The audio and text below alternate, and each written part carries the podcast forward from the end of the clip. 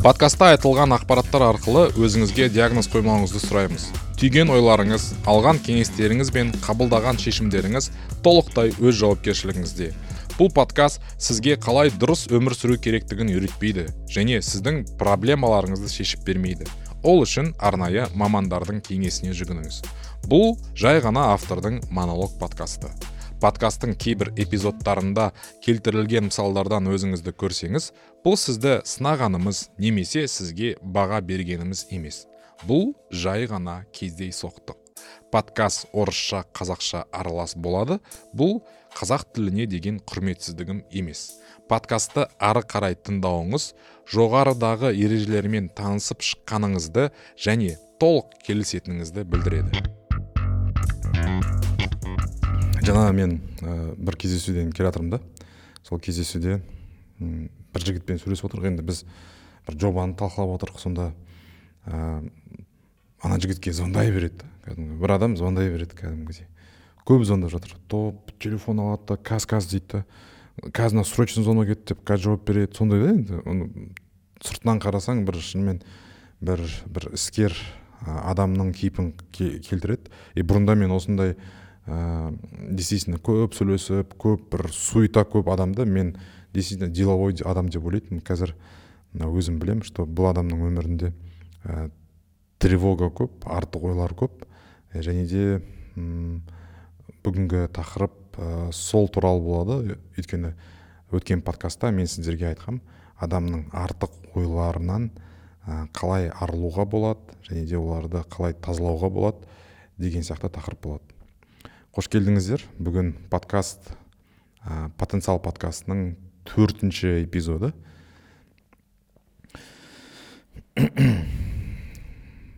Ә, маған бір устройство ойлап тап десе пылесос бар ғой. Пылесос пылесос ол жерді как бы шаң жерлерді кәдімгі шаңын тазалап алады. Ә, әр нәрсені кір жерді жуатын нәрсе бар. Адамның осы миын тазалайтын және артық ойларды алып тастайтын бір мозгомойка деген сияқты бір аппарат ойлап табатын едім. Негізі оны өзімде біраз көрдім. И егер де осы подкастта қазір осындай бір екі сөзбен үш сөзбен айт десе мен осы берілген жарты сағаттың ішінде шынымен үндемей отыратын едім.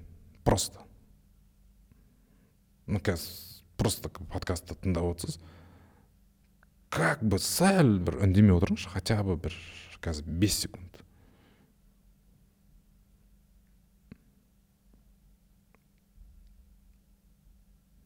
Иә әртүрлі ойлар кетеді байқасаңызшы.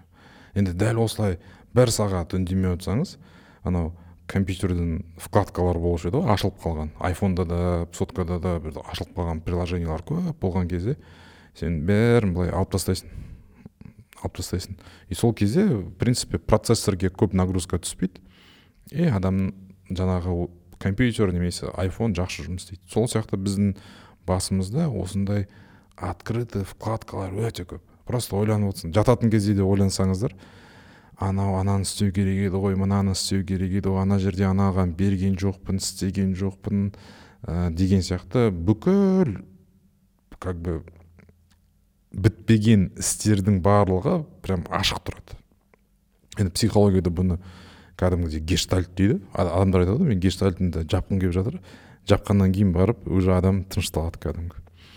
Ә, сондықтан мен бүгін осы артық ойлардан қалай арыламыз емес артық ойлар қайдан пайда болды деген сұрақты бірінші қойып көрейікші. Мен ойымша қазір өзіміздің телефонымыз бар. Телефонға адам күніге 2500 рет қарайды екен. Прикиньте 2500 среднем 2500 рет қарайды адам телефонға. То сообщение келді ма келген жоқ па білмеймін әйтеуір алып қарап как будто ана жерде бір нәрсені жіберіп алғандай сияқты бір күй танытады да. Ә, менде мынандай екі мың жиырма бірінші жыл ма? Біз марғұлан ағамен неге шыққанбыз?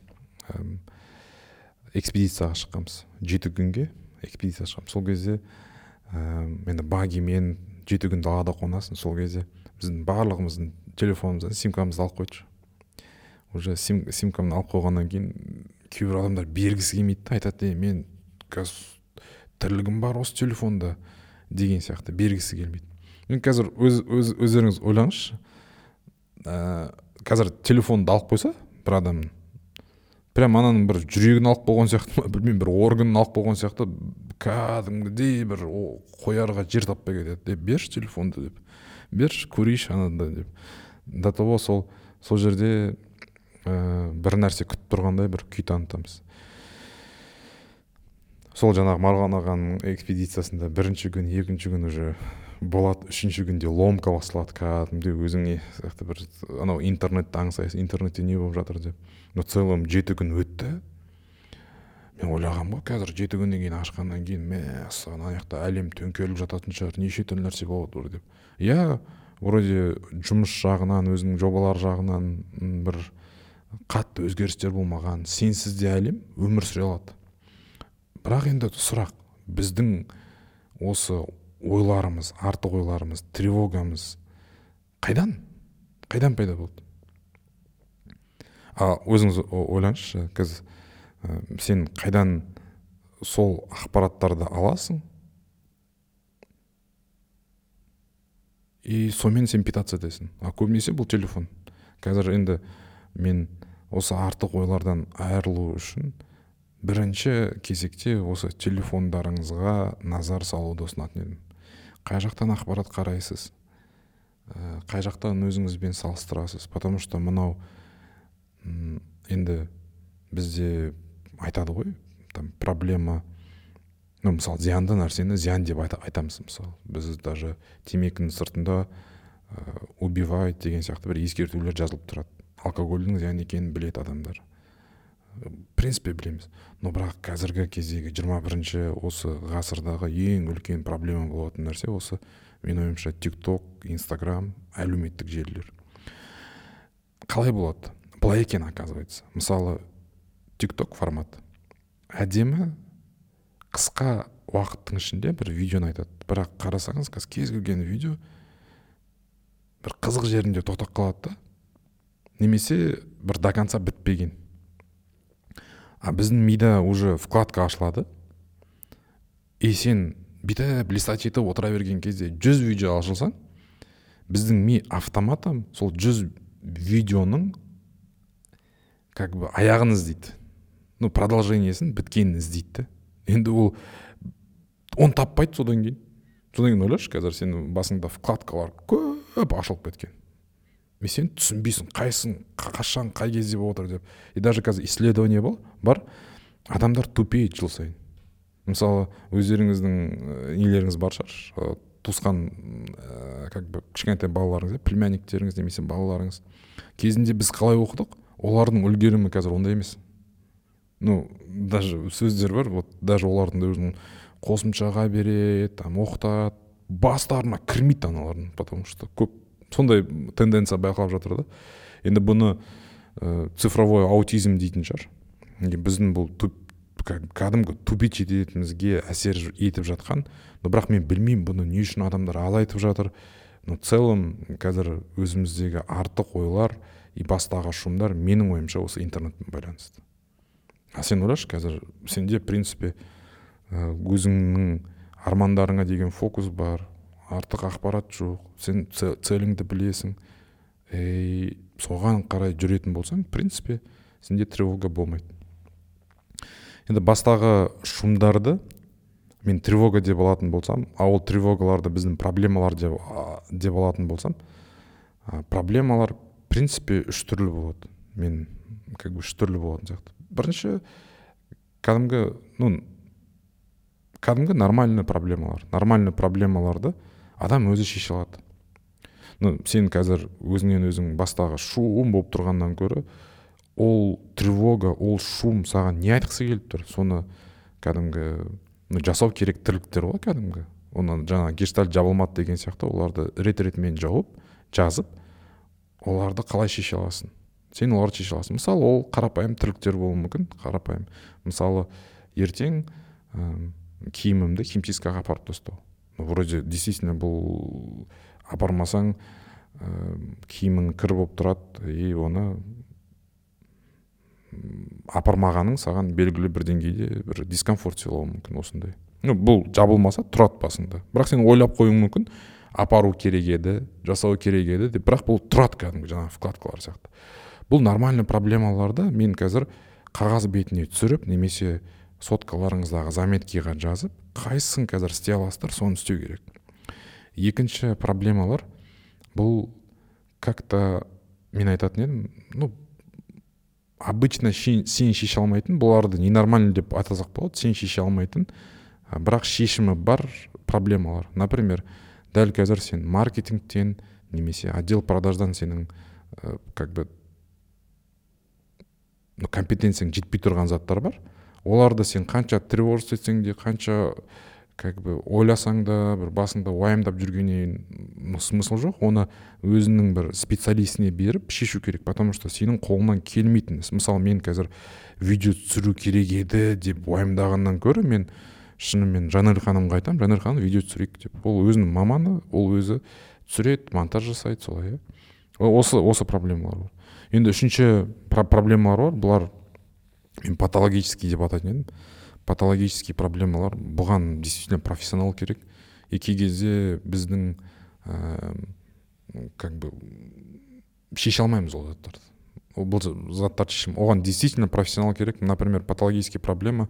Сен қазір құдай сақтасын ә, шынымен ә, қол аяғың жүрмей тұрса бір ә, сөйлей алмай тұрсаң немесе басыңдағы бір действительно бір үлкен үлкен ә, как бы установкалар болатын болса сені қимылдатуға кері әсер ететін бұларды осылай ә, шешу керек. И в целом мен мынандай техниканы ұсынатын едім. Егер де адамдарға ә, пайдалы болатын болса бұл ә, өзіңіздің өміріңіздегі шумдар бұл тревогалар. Тревогалар сіздің өміріңіздегі ә, шешілмеген бір істер деп. То есть есігі ашылған бірақ қайттан жабылмаған. То есть статус статус как бы доставлено немесе закончено емес та статус. Вроде ашып қойғансың бірақ до конца жібермегенсің. И осылардың бәрін бөлесің и в принципе ә, разбираться можно. Но все таки өміріміздегі осы шумдар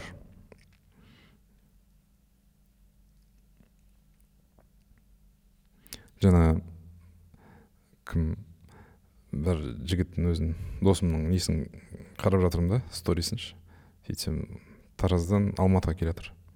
Сөйткенде ешкім алмаған ғой по пути өзі ғана келген ғой енді машинада. Сөйтсе сторисіне бүйтіп жазып қойыпты.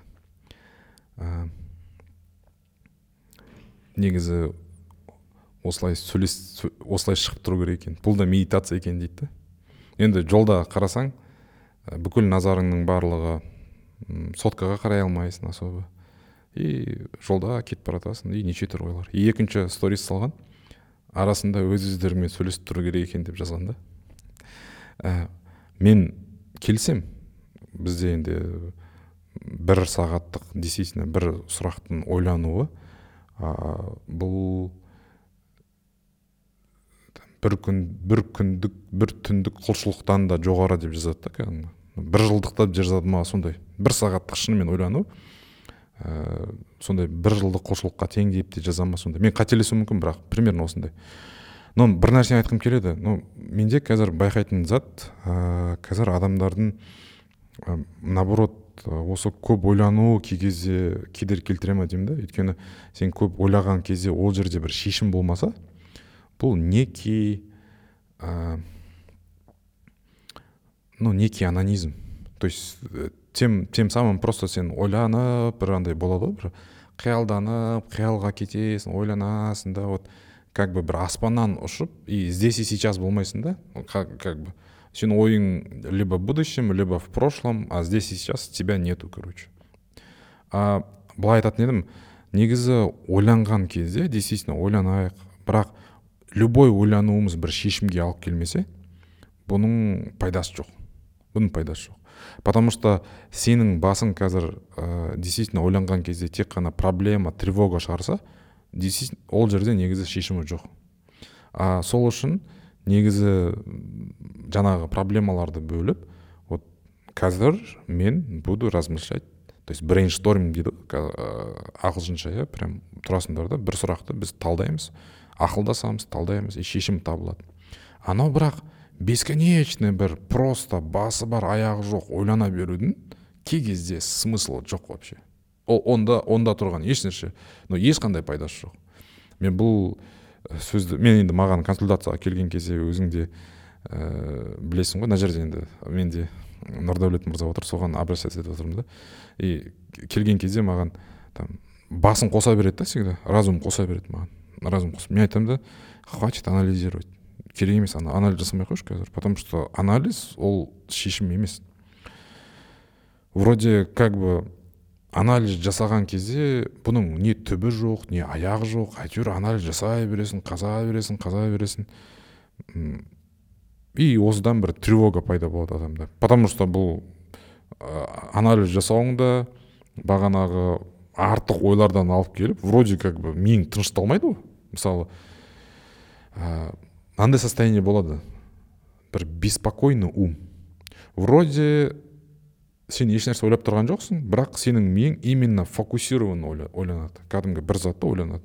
А бірақ сенің басыңда хаос тұратын болса бағанағындай анализ қосылған кезде бұның ешқандай смыслы жоқ. Бұл мен білмеймін ә, кім нұрдәулет мырза маған көмектесерші. Өткенде кітаптан оқып едік қой там құранда жазылған кәдімгі бұл аят бар екен кәдімгі. Көп адамның ә, өзінің құрғақ ойлары смысл жоқ ол, ол нәрселерден. Адам әйтеуір сол бір болжаулар құрғақ ойлаулардың ешқандай особо смыслы жоқ. Бірақ менде бір сұрақ туындайды. Біз егер де білсек сол ойлана беруіміздің зиян екенін немесе бағанағы уайымдай бермеудің дұрыс екенін білетін болсақ не үшін оны жалғастырамыз? Ну здесь как бы енді шындықты айту керек. Адам как будто сол проблеманы шешкісі, келгендей бір уайымдайды. Мысалы ә, менде андай бір мысал бар. Бір кей кезде ә, үш адам бір проектпен жұмыс істеп жатыр. Бірақ қатты айқайлап бәрін шешкісі келіп жүрген адам түбінде ешнәрсе істемеуі мүмкін. Түбінде ешнәрсе істемеуі мүмкін. Бірақ действительно фокусы бар адам соны істеуі мүмкін. Сондықтан осы тревогамыз артық ойларымыз бізге чувство контроля береді. Ну, то есть мен қазір осы проблеманы шешетін шығармын деген сияқты бір чувство контроля бір иллюзия как будто мен осы істің бәрін под контролем ұстап отқандағыдай бір сезім береді. Бірақ қазір мен өзім опытыма қарасам өзімде өткен жағдайларға қарасам адамның тревогасы даже қандай дно болмасын иә вот қандай болмасын ол адамның именно сол ойлаған жерінен келмеген.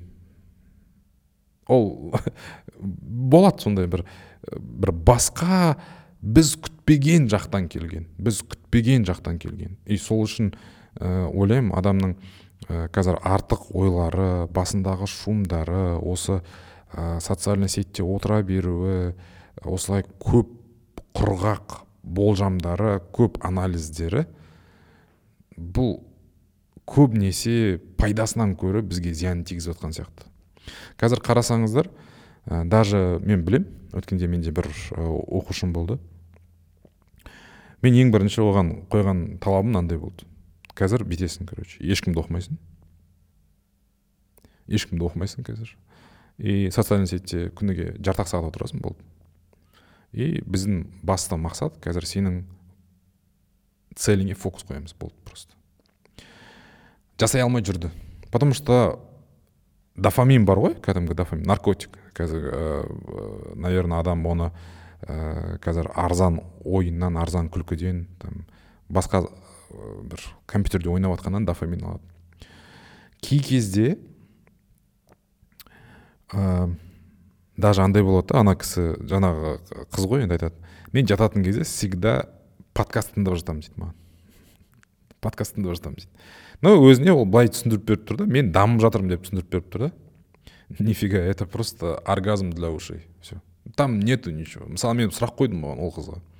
Окей соңғы рет қандай подкаст тыңдадың соңғы рет қандай подкаст тыңдадың мынандай давай просто сол подкасттан түсініп сен өміріңе қолданған зат бар ма?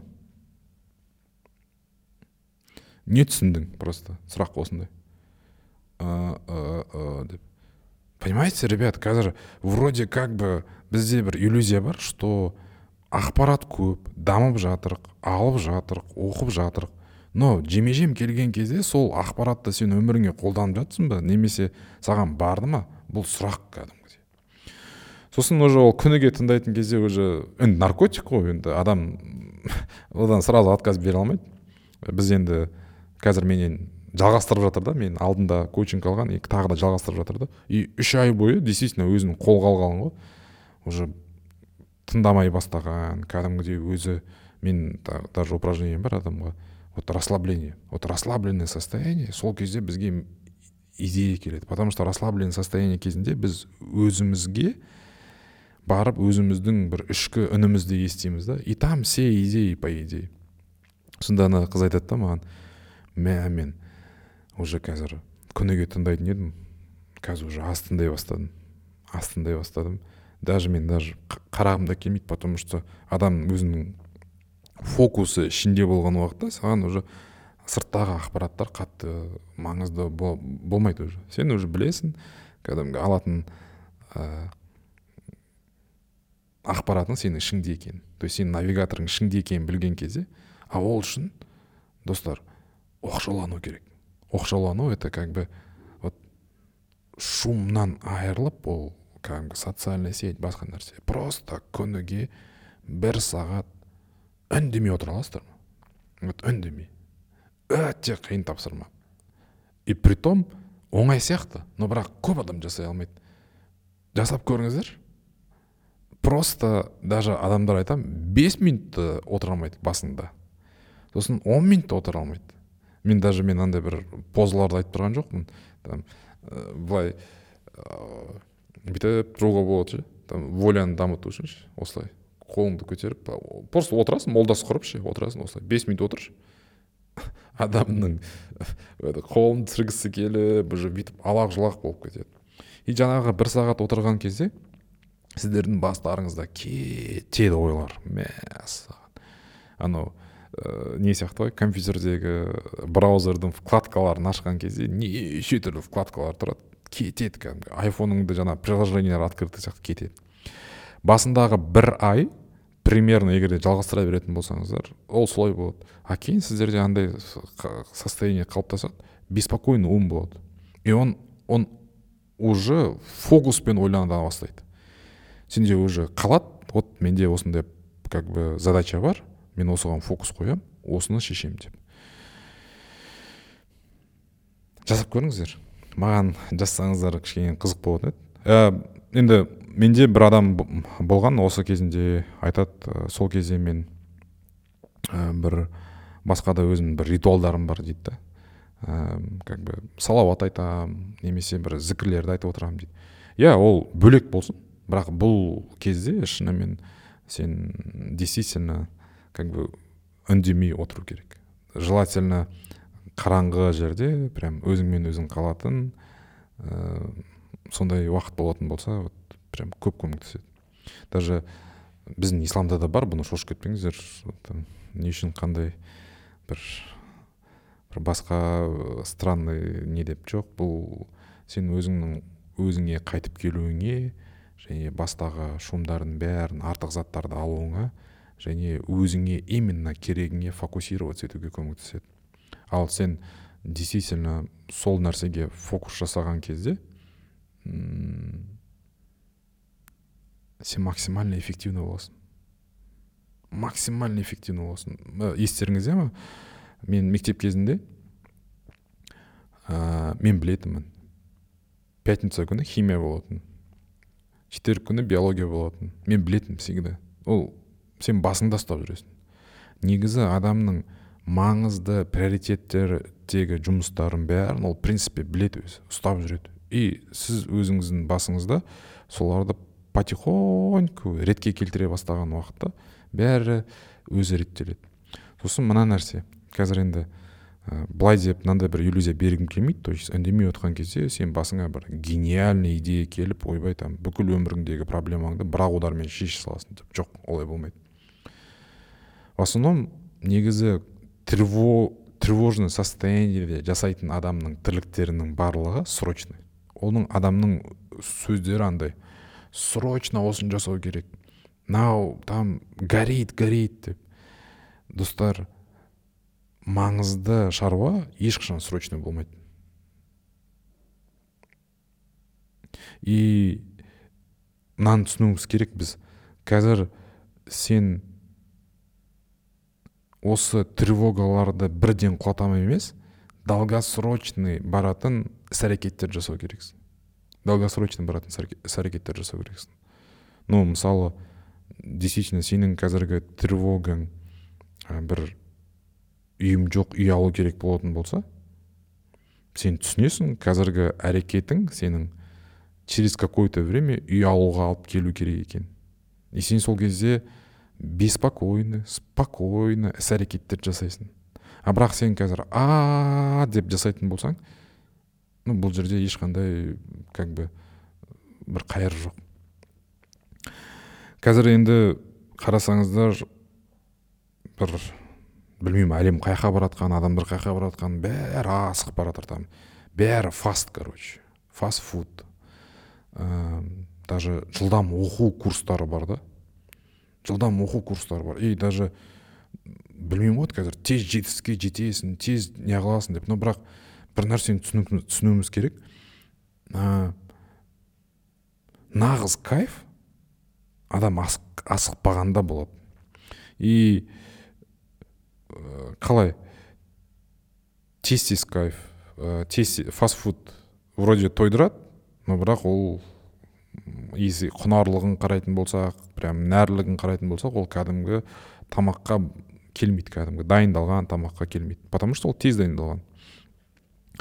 Жылдам оқу курстары бар. Адам тез оқи, оқи, оқи алады. Но все таки мен айтатын едім мен жылдам емес наоборот андай курс ашатын едім ше. Жай но түсініп оқу дейтін. қарасаң қызық та кәдімгі ше жай но бірақ түсініп оқу. Еще андай заттар бар қазір. Ә, ну даже ә, ойлашы қазір инстаграмның өзінен быстрый дофаминді алады ғой барлығы.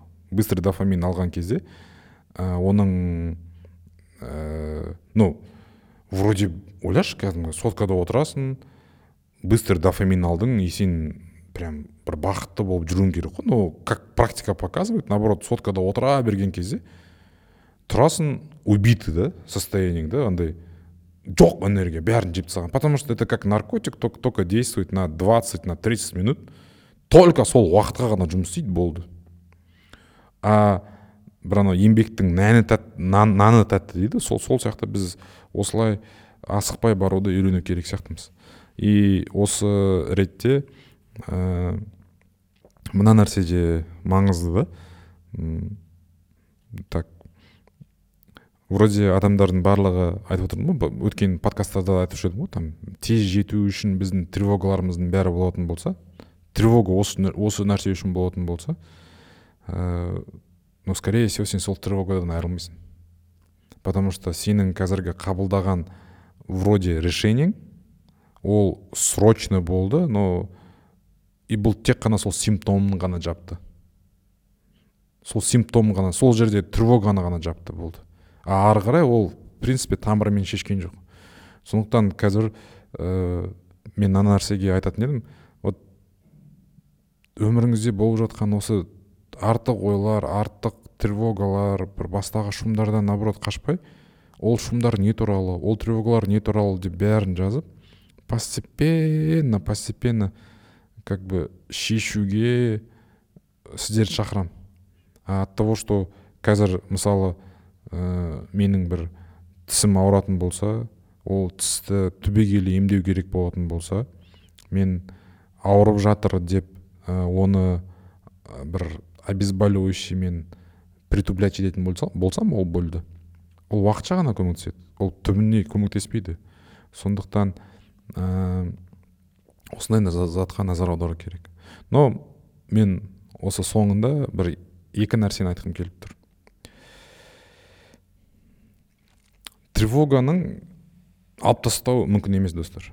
Алып тастау мүмкін емес. Потому что здоровая тревога болады и нездоровая тревога нездоровая тревога болады потому что здоровая тревога деген нәрсе мысалы мен қазір ә, сіздердің алдарыңызда сөйлеп отқан кездегі бір тревогам это здоровая тревога. Немесе мен қазір ә, как бы бір маңызды бір істі жасайтын кездегі бір өзім уайымым немесе бір қобалжуым бұл нормальный тревога потому что сол тревога саған айтып тұр в принципе сен осы жаққа бар жаса деген сияқты. Ал ненормальная тревога бұл сен болмайтын іске бола уайымдай берсең. Енді бізде үлкен кісілер мен көбінесе айтамын уайымдау ғылымдарының докторы деймін бір басында бір бір нәрсені уайымдай береді уайымдай береді.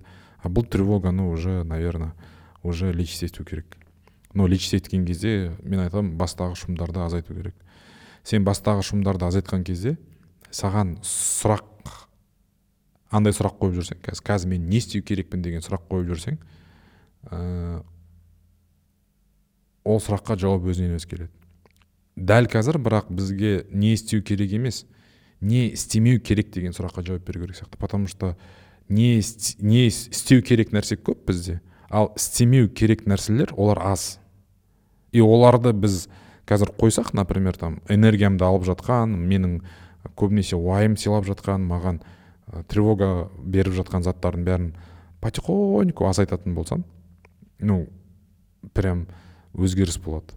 Мысалы өзімнің опытымнан айтайын что мен қазіргі уақытта инстаграмға действительно өте аз отырып жүрмін өте аз отырамын. Біраз нәрсе өзгеріп қалды. И сен қатты ойланбайсың уже. Вот маған ә, істеу керек жұмыстар осы и все болды. Ә, қорытындылай келе мына нәрсені айтқым келеді достар. Ә, мен енді осы подкаст барысында сіздерге ә, біраз техниканы бердім. Ол техникалардың біреуі танағы ә, тревогадан бастағы шумдарды жазу.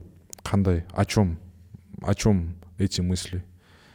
Оны бөлу нормальный ненормальный патологический деп. Потом күнделікті бір сағат өздеріңізге уақыт бөліп ә, осы шумдарды азайтуға жұмыс істеңіздер. Негізі сол шумдарды азайтуға ә, медитациялар немесе басқа да техникалар бар еді. Но все таки мен ойлаймын негізі үнсіздіктен керемет медитация жоқ негізі. Үнсіздіктен.